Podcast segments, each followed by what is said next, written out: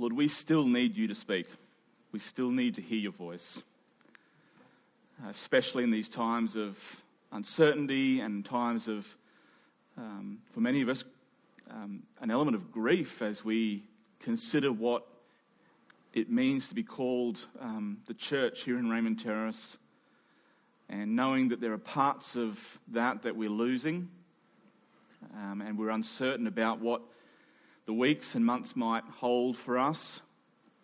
Some of us are grieving personal circumstances which are changing quickly. And so, Lord, will you speak to us? Will you minister to us this afternoon, we pray. In Jesus' name, amen. Um, let me just share the way that I often prepare a sermon. And um, it normally starts sometimes a couple of weeks before I'm actually speaking. So I started looking at this passage a, good couple of weeks ago. The world that we lived in a couple of weeks ago was very different to the world that we're living in today. Um, after I finished studying the passage and seeking God's purpose in what He has to say through it, I then, um, usually a couple of days later, or a couple of days before I speak, I sit down and write out um, an introduction. I, I, sit down and try and think through how I will start talking about uh, this passage. And I wrote this on Thursday. I said, I want to acknowledge what a strange time we're living in. That hasn't changed. So I've only done one sentence. Then the next sentence is already, it, it's already not valid anymore. From Thursday to today. It says, Thank you for being here. We don't know how long we'll have this extraordinary grace. That was Thursday. We lived in uncertain times, even on Thursday. We were saying, Well, we're not sure. I'm not sure if we're going to be able to keep meeting like this or not. And then within 24 hours, we'd found out that we wouldn't be, and even further updates today that seem to indicate that life for all of us, not just church life, is going to be changing rapidly. I want to reassure you of a, a few very important truths, though, especially in light of the world that we currently live in. First one is this God's purposes have not been derailed in all of this, okay? I need you to understand that God is not sitting right now in heaven wringing his hands together and wondering, what are we going to do? God's not doing that. Now, I understand why, and even that there's a very valid response that we might be doing that. But God is not like us. Thank God.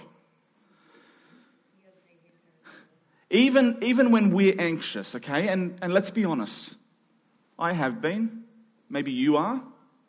I've been feeling in the last week, the last two weeks, times where trying to keep a, a track on what's changing, how's it going to impact my life, how's it going to impact my family's life, how's it going to impact our lives as a church together as we seek to follow after Jesus, as a shepherd in this church, someone who's God has given the responsibility amongst other guys here to help you in your walk with Jesus and the decisions that we're making are impacting you as well. I have felt those moments where I felt my, my chest become tight and breathing becomes difficult.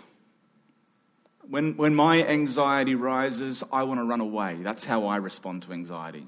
I want to find a little cabin in the woods somewhere and just be on my own. And I felt that this week. But I want you to hear this morning that even when our anxiety is rising, God's aren't.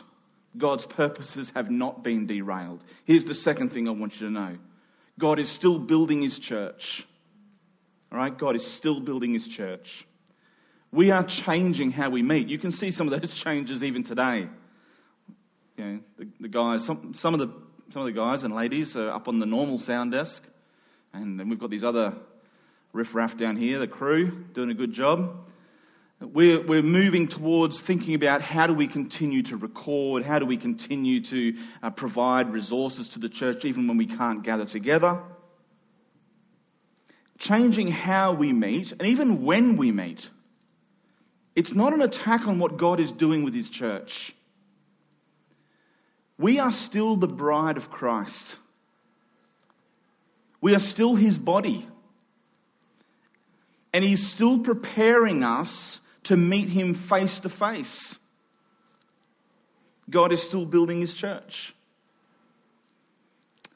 Third thing, our mission has not changed. The church does not close. God's people still have a job to do. We are still committed to go into all the world and preach the gospel. That hasn't changed. We are still committed to going into all the world and making disciples, followers of Jesus Christ. That hasn't changed. We are still committed to being a sent people. And we're still committed to teaching everyone to observe everything that Jesus has commanded of us. And we are unshakably confident that Jesus is with us even to the end of the age. But in saying all of that, I'm sure that you've got questions about what tomorrow is going to hold. I do. What, what's next week going to look like? What's the month after that going to look like? So, how should we think about? How should we navigate? How should we plan to live in these really extraordinary days that we're in? And they're days of uncertainty. They're days of what's going to be enforced separation, of even social isolation, right? Where we sort of think, hey, it'd be great. How easy is it just to talk to someone and say, hey, I'll catch up with you. Let's all get together. It's quite possible that in the coming hours and days, we're going to find out we can't, we can't even do that in the way that we've been able to enjoy that in the past. So, how should we think about this? How should we navigate this? I've got a few things that I think would be good for us to consider. First one is this we need to navigate this time with humility, with a sense of this is all new for us, all of us. For, for all of us, we've all got fears and we've all got anxieties about this. We're all trying to figure this out as we go. And so we walk together with humility because all of us are just trying to make the best of what we understand and the information that we've been given. And so I'm asking you, and I'm trying to remind myself, we need to cut each other some slack, right? We, we need to realize that, hey, we don't have this all together. And in fact, nobody does. And so let's try and work with each other in a way that's understanding and realize that we're going to get some stuff wrong along the way.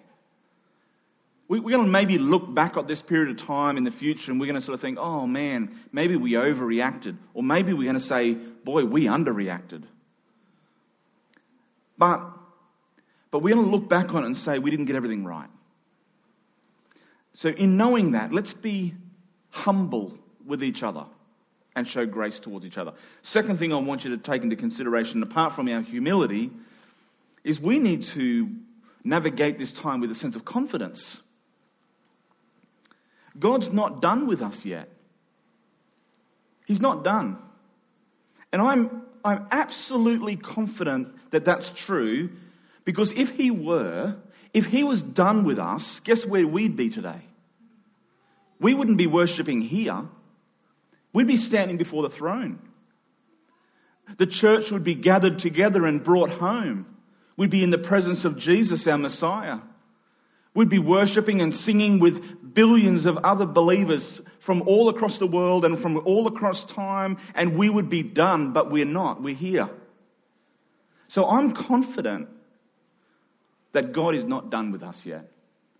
That the church still has a job to do. There's something more that God is wanting us to be involved in. His church is still needed on earth. You are still needed on earth. You are still needed in your street and in the relationships that God has sent you into. You're still needed there. So let's be humble in these days, but let's be confident in these days. God has still got something for us to do. Thirdly, I want us to try and think about this as an opportunity to walk forward with expectation. With expectation. God uses weak people. That's what the Bible says. Now, we often think, I need to have it all together so that God can use me. And I can, I've got to get it all together so that I can be useful for God. But no, the Bible makes it abundantly clear the most useful people for God are weak people. And guess what? That is good news. because why? Man, I feel weak. Most of us are at the moment. Most of the things that we feel most confident in, the things that we've been most sure about, all of those things are rapidly changing and we feel weak and we feel uncertain. Maybe you feel out of your depth. Maybe you're feeling afraid. Maybe you feel like the cracks are beginning to show in our society, and even the cracks are beginning to show in our own life. Well, good. Good. Maybe that's what we needed. Maybe that's what God wants us to see. The truth is, we have always been fragile clay vessels that have had a treasure within. We've always been weak. And maybe it's good for us to realize just how weak we are. Maybe we'll begin to see the strength of God shine through those cracks. Maybe that's what the world needs to see most. Maybe we'll learn to boast like Paul boasted when he said in 2 Corinthians 12, Therefore I will boast all the more gladly of my weaknesses, so that the power of Christ might rest in me. That's what our world needs most at the moment. They need to see the power of Christ at work. So let's boast in the fact that we are feeling really weak and we're feeling really out of our depth. We're scrambling but rather than being afraid of that or being ashamed of that, that we might say before God, God, I'm willing to boast all the more in my weaknesses if that means that your strength shines through. Fourth thing, we're going to navigate this time ahead of us with listening ears. Like always, we will face these days with a hunger for God to speak. He has the words of eternal life. Do you remember that story when Jesus was teaching and Peter and his other disciples were with him? And Jesus spoke about something that was really difficult, was really challenging, and people was like, I'm not sure if this is for me, and they started walking away. And Jesus said to his disciples, Do you guys want to leave as well? Is this too difficult for you? And Peter, for all the things that he got wrong in his life, for all the times that he opened up his mouth and sort of said stuff that was just like, mate, you have no filter. Absolutely at all. All right? But for all those moments, I loved the fact that Peter was just willing to open up his mouth and just say what was on his mind. And in this situation, he couldn't have got it more right. Because he turned to Jesus and he said, Well, where would we go? You have the words of eternal life. You're where life comes from. So, where else would we go? So, for that reason, we're going to continue this, this afternoon in just reflecting a little bit on the same series that we've been looking at for the last, well, since nearly the beginning of this year. We're going to continue our series called Back to the Beginning through the book of Genesis, and we're going to pick up the story of Joseph. So if you've got your Bible, I'd love it if you could get it out and turn to Genesis chapter 37, because that's where Joseph's story picks up.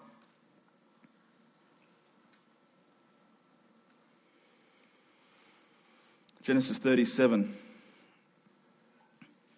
I'm going to read to you just the opening part of this story, just to refresh your memory and how it begins, and then we'll sort of do a bit of a recap and then turn to how it finishes. Genesis chapter 37, starting from verse 1. I'm going to read from the English Standard Version. Jacob lived in the land of his fathers, sojourning in the land of Canaan Verse 2 These are the generations of Jacob. So, just so you're, you're refreshed in your memory, a few weeks ago we spoke about Abraham, and maybe you're familiar with him in the Bible. Um, he was the guy who God called out of his own country and said, I'm going to take you to a land that you don't know about yet. I want you to obey me and follow my direction. And he did. And he got there, and then God said to him, I'm going to give you a family. I'm going to give you offspring. And he sort of looked around him, and he had a wife who was you know, in her 90s, and he was an old man, and, and his wife couldn't have children, and he had no children at all. And he said, Well, how's that going to be possible? And do you remember the time uh, God took him out of his tent and asked him to look at the sky and said, Look up at the stars, Abram, count them. And Abram, Well, I can't. And God said, That's the point. I'm going to give you so many children, Abram. I'm going to give you an offspring. I'm going to give you a family and a heritage. Well, and eventually that promise came true, and Abram had a son named Isaac. Isaac was the son of promise. Isaac grew up, and he had a son, and he named him what? Jacob. One of them, anyway. So Jacob was um, Abraham's grandson. As he got older, Jacob means deceiver. He was a deceptive young guy. Um, as he got older, he eventually came to a point where he had to really wrestle with God, and that wasn't just a metaphorical thing. He really wrestled with God. And God changed his name to Israel. All right? So his name changed in that moment from Jacob to Israel. This is the same Jacob that we're reading about in chapter 37. These are the generations of Jacob, verse 2 says. Joseph, being 17 years old, was pasturing the flock with his brothers. He was a boy with the sons of Bilhah and Zilpah, his father's wives. And Joseph brought a bad report of them to his father. Now, Israel, same guy, Jacob, Israel. Now, Israel loved Joseph more than any others of his sons because he was the son of his old age. And he made him a robe of many colors. But when his brothers saw that their father loved him more than all his brothers, they hated him and could not speak peacefully to him. Now, Joseph had a dream. And when he told it to his brothers, they hated him even more. He said to them, Hear this dream that I've dreamed. Behold, we were binding sheaves in the field, and behold, my sheaf rose and stood upright. And behold, your sheaves gathered around it and bowed down to my sheaf. His brothers said to him, Are you indeed to reign over us? Or are you indeed to rule over us? So they hated him even more for his dreams and for his words. Then he dreamed another dream and told it to his brothers and said, Behold, I've dreamed another dream. Behold, the sun and the moon and the eleven stars were bowing down to me. But when he told it to his father and to his brothers, his father rebuked him and said to him, What is this dream that you've dreamed? Shall I and your mother and your brothers indeed come to bow ourselves to the ground before you? And his brothers were jealous of him. And his father kept the sayings in mind. You might be familiar with the story of Joseph. There's parts of it that um, a lot of people are familiar with. They've made musicals about it and all sorts of things. That's where it starts in chapter 37. I think it's quite interesting that of all the characters in the book of Genesis, and there's lots of them, right? Very famous people that we understand about from the Bible. You know, Adam and Eve, and then there's, oh, there's Noah, right? Um, we have so many really well known characters in the Bible and in the book of Genesis. But Moses, who wrote this book, he gives the most time and the most attention to this one story. It starts in chapter 37 and it goes all the way to chapter 50. By far, he gives it the most focus and the most attention, the most pages in your book of Genesis given to Joseph and what happened with his life, which is really intriguing because he barely rates a mention in the rest of the Bible. He, he barely gets a mention in the entire rest of the Bible, but Moses gives so much attention to this story of Joseph, and it got me wondering why. Why is it that it was so important for Moses to give so much detail about this young guy's life and what happened to him? What is it that we, we should really not miss about this story? Let's do a little bit of a recap. So we've, we've read the beginning, right? We've read the part where Joseph's 17, just a young guy. and he's got all, a bunch of older brothers.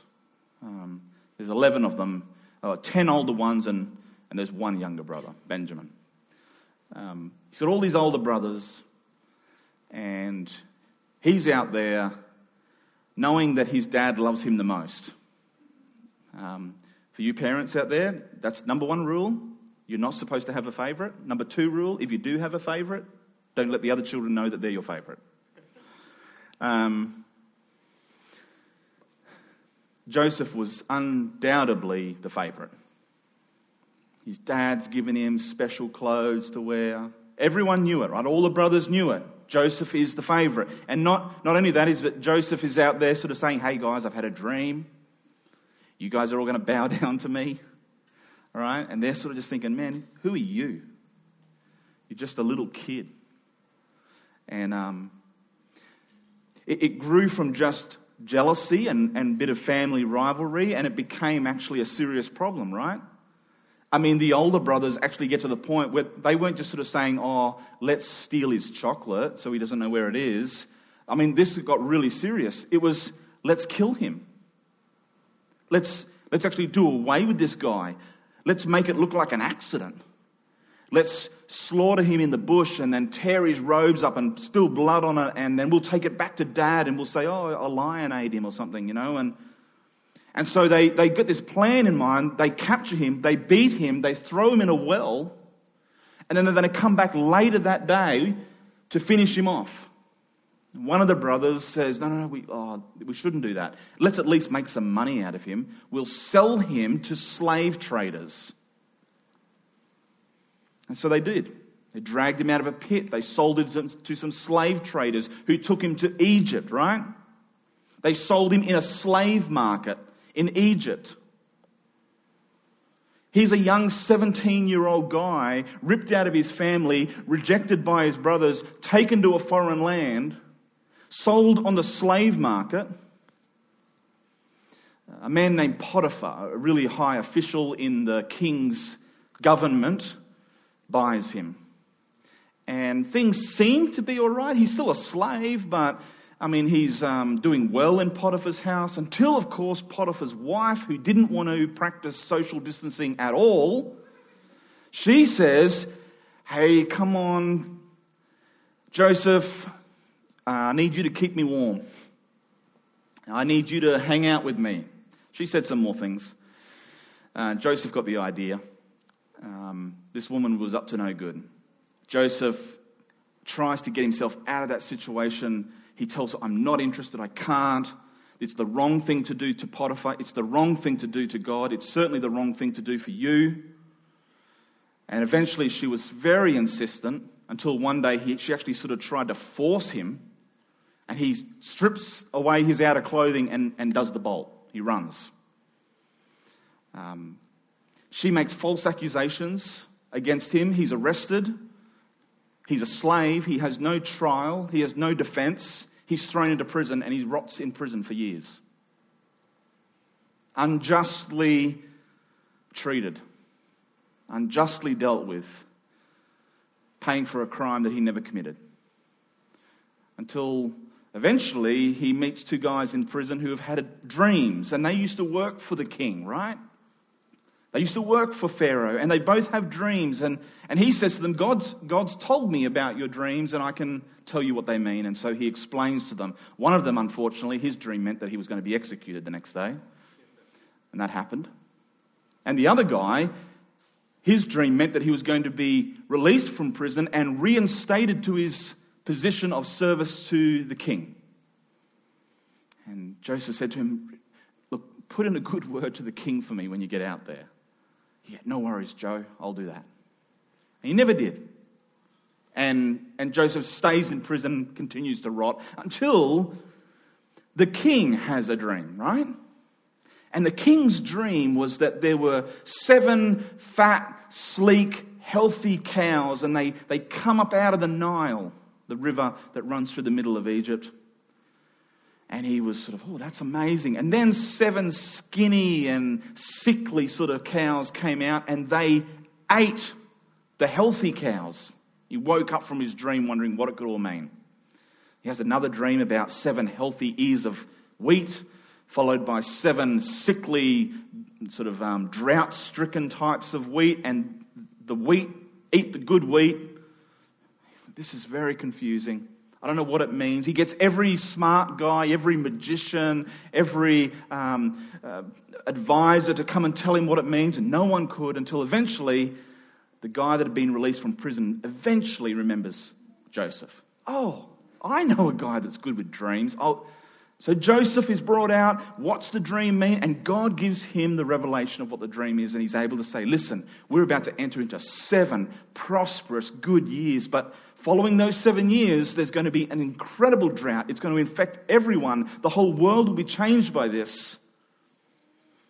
And Pharaoh's impressed and elevates this foreign person who had been rotting in, in a jail to the second highest position in all the land under his own authority. And there he guides the nation of Egypt through these seven prosperous years and into seven hard years of famine and drought. Until the drought starts to affect all the other nations. And a long way away in Canaan, his own family begin to feel the effect of this drought and they're starving and they're fearful. They're worried about what tomorrow would hold. And they hear Egypt has food. Egypt's got food. And so the 10 older brothers gather up a little posse and they go down to Egypt and they arrive at the gates of the Pharaoh's castle, his palace. And who should meet them but Joseph? They don't know it's him, though. A lot of years have passed. He's probably got eyeliner on. They can't tell it's him, but he knows it's them. And they bow down to him. And they beg for food. He gives it to them. And they go home, but he says they need to come back. And they do. And then it sort of reads like a couple of episodes of the days of our lives. There's all this backwards and forwards and tricks being played. And at the end of the day, all the brothers come back and they find out that it's their brother, Joseph. Fearful and worried. And Joseph embraces them and loves them and cares for them. And they live in the land of Egypt. Why don't you grab your Bibles and turn to the very last chapter of book of Genesis? I'm going to read just the last little bit of the book. Genesis chapter 50, starting from verse 15. They've been living in Egypt now for quite some time. Uh, their father had moved down there and lived with them as well, Jacob or Israel, and he has just died verse 15 of chapter 50. When Joseph's brothers saw that their father was dead, they said, It may be that Joseph will hate us and pay us back for all the evil that we did to him. So they sent a message to Joseph saying, Your father gave this command before he died. Say to Joseph, Please forgive the transgressions of your brothers and their sin because they did evil to you. And now, please forgive the transgressions of the servants of the God of your father. Joseph wept when they spoke to him. His brothers also came and fell down before him and said, Behold, we are your servants. But Joseph said to them, Do not fear, for am I in the place of God? As for you, you meant evil against me, but God meant it for good to bring it about that many people should be kept alive as they are today. So do not fear. I will provide for you and your little ones. And thus he comforted them and spoke kindly to them. The remaining verses of that chapter explain that Joseph continued to live there until he reached 110 years old and he died. And he said to his brothers and his descendants, One day, one day God's going to take us back home. And when you, when you do go home, make sure that you take my bones with you. Carry them home back to Canaan. And it says there that he died at 110 years old in verse 26 and they embalmed him, and he was put in a coffin in Egypt. But from verse, from chapter 37 all the way to chapter 50, we get this story, this amazing story of Joseph.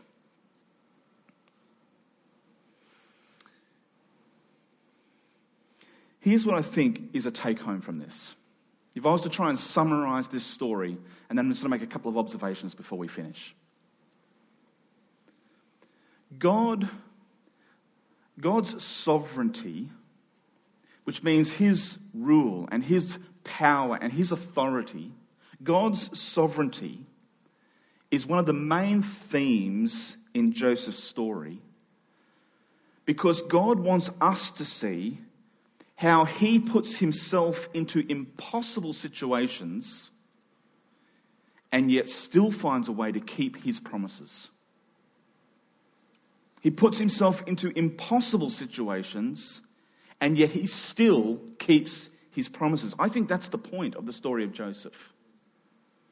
Joseph highlights how God's providence, the way he acts towards us, it highlights how God's providence secures his promises. And here's a couple of ways that I think he does that through the story of Joseph.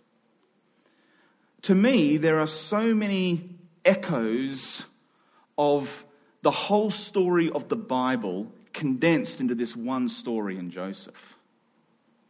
Right at the beginning of the story of the Bible, in the early parts of Genesis, you find this uh, family with two sons, right? Cain and Abel. And family tensions and violence start to erupt until one son kills the other. In Joseph's story, we see a, a story of the way that family violence and tension start to erupt until there was the threat that they would kill this boy, this other brother. But he wasn't killed in Joseph's story. He was beaten and unfairly treated. He was kept imprisoned. He was sold into slavery. He was unfairly and unjustly um, not only treated, but they made accusations against him which were not true. We see that he was um, bearing uh, a condemnation or, or bearing a punishment for something that he, he never did. we see that he grows up and becomes into a position where he actually has an opportunity now to provide with something good the very people who mistreated him, the brothers. That so many years earlier, these brothers who had beaten him, enslaved him, rejected him, then find themselves in a position where they're on their knees before Him and the dreams that we read about in chapter 37 come true. And there they are kneeling before Him, and He was in every, every opportunity, right, to extract revenge. If, if this was just a human story, isn't that how we probably would have responded? Hey, hang on. You're the brothers who beat me ditched me, literally, threw me, you know, threw me into a well, sold me to slave traders, lied about it to my father and said that I died. He's been grieving all these years. And now you want me to give you food?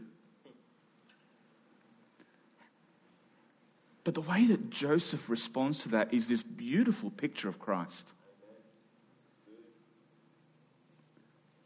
The ones who beat Jesus, the, the, the ones who whipped him, the ones who falsely accused him, the ones who were enemies with him, the ones who rejected him, the ones who pointed in, in the courts of Pilate and said, We won't have this man rule over us, crucify him. Just hours later, Jesus is lifted up onto a cross, and the very people who had driven the spikes into his hands Jesus hangs on the cross and he looks down at them and he says, Father, forgive them. They don't know what they're doing. Joseph gives us a little picture of what it's going to look like when the Messiah arrives. If we start at the beginning of Genesis, and if we didn't know that Jesus was going to show up in the story, Joseph gives us a little picture to say, you know what? Jesus is going to look a bit like this rejected by his brothers, but ends up providing for them. Sold and falsely accused and left for dead, but elevated into authority. Joseph, the young boy out in the field who becomes all but the king of the world and through his wisdom and through his leadership and through his kingly direction saves the world. Joseph gives us a picture that points us to Jesus. And then Jesus arrives, and he's even better. We live in these very uncertain and difficult times. Joseph's story helps us see that God injects himself into impossible situations to prove that he can keep his promises. You think about Joseph's story for a moment. It goes from bad to worse. All right? He was kind of annoying. Let's, I mean, you think about 17 year old. We, we've got to be honest the, the story of Genesis paints Joseph in a pretty good light. We don't ever read anything like, and he sinned against the Lord by doing this. We, he's, a, he's a good guy. But let's think about 17 year old Joseph for a moment. He's annoying. I mean, he's out in the field. Hey, brothers, I had another dream. oh, did you? Yeah. This one you were all bowing to me. I mean, he was kind of annoying. But it starts this, this son who's loved, but you sort of think, really? Is that what he deserved? To be beaten and sold into slavery? Left for dead? Then sold into slavery in Egypt? Then falsely accused? Imprisoned? It just gets bad and bad and then worse. And we sort of think, is it, can it get any worse than this? And then it does. And maybe right now you're looking at the world that you're living in, you're thinking, can it get much worse? And maybe it will. Maybe it will. But I want you to hear this morning as we think about, this afternoon, as we think about Joseph's story. God is saying to us, listen, I specialize in bad situations. I specialize in impossible situations. It's where God injects himself into the story and says, You watch how I keep my promise.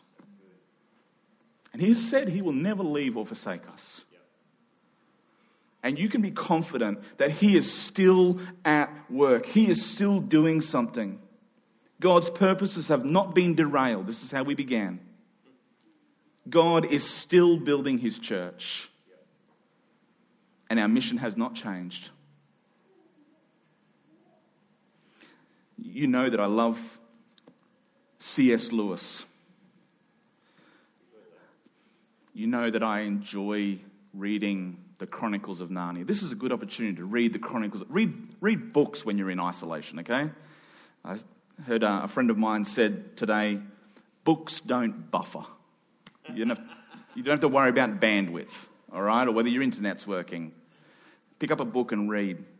A good one is to read the Chronicles of Narnia. I, I love the story in The Lion, the Witch, and the Wardrobe, where um, the Pevensie children start to look around them and they can see they can see that Aslan is on the move. Things look bleak. If you watch the news and, and spend your entire life on your social media feed, things look bleak. But I want to tell you, Aslan's on the move. God is on the move. And there are plenty of opportunities for us to see the way that He's going to inject Himself into these very difficult circumstances, what seemingly feel impossible circumstances. And just like He did with Joseph, just like He has done since the dawn of time, He's a God who's going to say, You just watch. I haven't finished yet. You can trust my promises. Let's pray. Father, thank you for meeting with us. Thank you for ministering to us, to speaking with us. We thank you for the opportunity, while we have it, to stand together, to open our mouth, to declare your praises. You are a God who has stepped into impossible situations to prove yourself faithful, that your promises are sure. And so we cling to that today. We look to you. You are where our help comes from. We hold on to you. You have the words of eternal life. So, Lord, as we gather what may be for the last time like this, for we don't know how long, we don't lose heart. You are our God. You deserve honor and praise. Yes. You are worthy. And you remain that. And so we look to you. In Jesus' name, amen.